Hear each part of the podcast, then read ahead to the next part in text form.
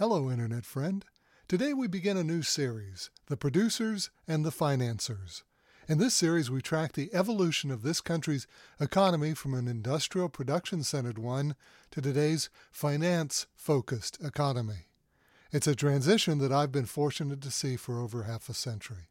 Right out of college, I began my career as a stockbroker with the old line firm of E.F. Hutton. And although I've had many positions since then, it's always been within what's now called the financial services industry. When I began, finance and investing were just a sideline for the wealthy. By and large, average Americans didn't even consider buying stocks or bonds, much less the various new investment products that are available. Today, of course, that's all changed. Seemingly everyone has a retirement account, and all invest in some financial assets. Investment firms like Fidelity, Schwab, Vanguard, and BlackRock are among the most powerful and influential in the world. Follow me then as we explore how America became preoccupied with finance. How, in a very real sense, we are all now financiers. Here then, Chapter 1. Well, whether by luck or fate, this nation was founded in the same year that Adam Smith wrote his magnum opus on the wealth of nations. Now, many of us consider Smith the most significant economist of all time. After all, he invented the discipline. Before Smith, rudimentary commercial activity was not considered something that people should spend time to study. Day to day commerce just happened, without any rhyme or reason. But Smith changed all that by framing his discussion around a method for countries to accumulate wealth, Smith built an intellectual framework that nations could follow to secure lasting prosperity. To reduce Smith's formula to a word, for Smith, the way to wealth and a rising standard of living was production. Countries could become self sufficient and wealthy by making things and manufacturing the goods and products needed for everyday life. As their manufacturing became streamlined and efficient and utilized the latest machinery and production methods, their wealth would grow. By providing those items that people used on a daily basis, it would raise everyone's overall standard of life. To the newly formed United States, Smith provided the formula upon which America will follow to become the most extraordinary industrial and commercial country of its time. Many of the founding fathers were avid readers of Smith. James Madison nominated The Wealth of Nations to be included in the newly formed Congressional Library, while Thomas Jefferson called it the best book on economics yet in existence. Although at the time the nation's founders did not agree on Smith's global trade policies, Smith would apply substantial tariffs, while the founders essentially wanted to trade to be free. The country's early leaders would later change that position on tariffs, and they would become a chief source of income for the fledgling nation. But one thing they were certain of from the beginning, America's first leaders set the country solidly on Smith's path of promoting self sufficient production. The American economy was designed to make, build, and grow its prosperity.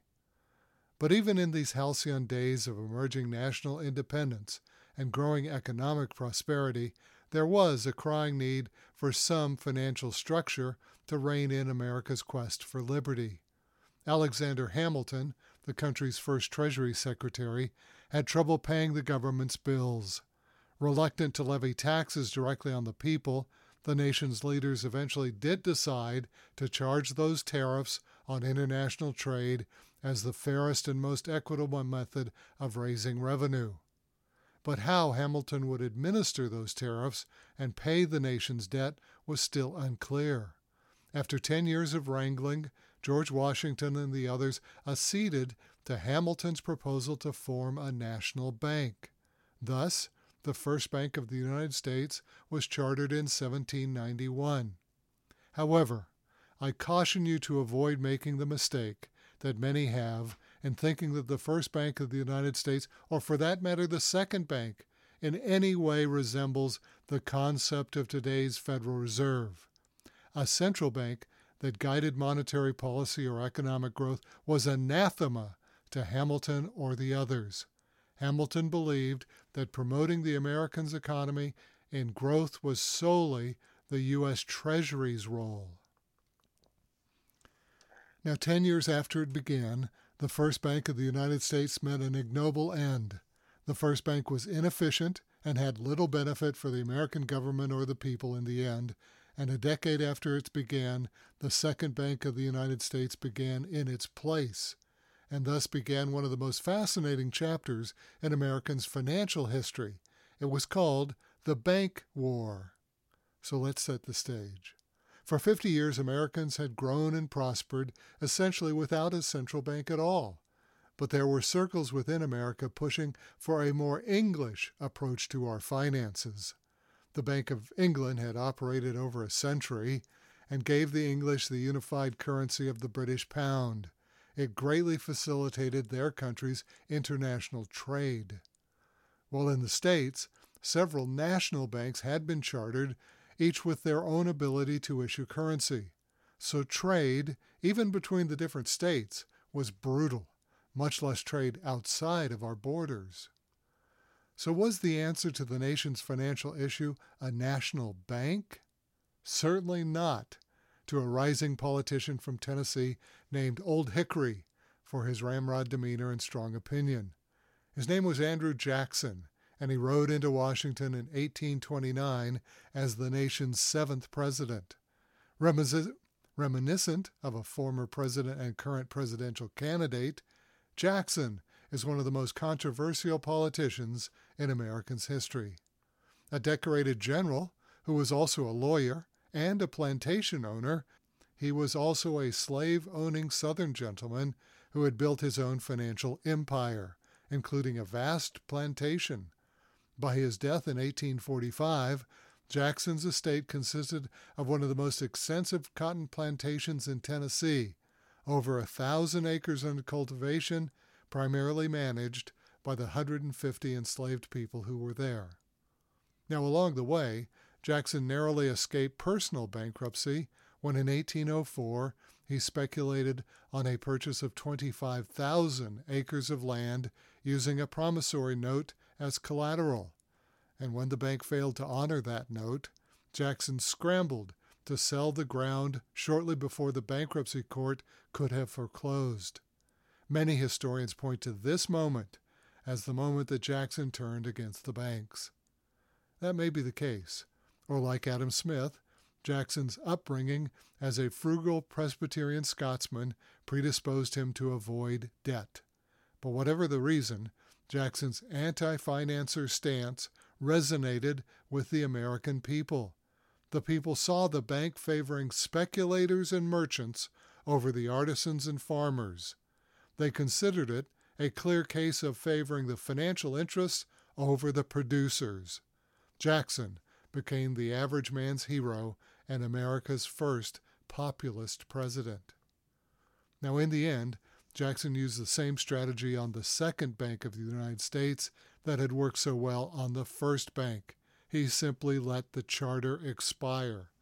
Thus, the second great financial takeover of the American economy had ended.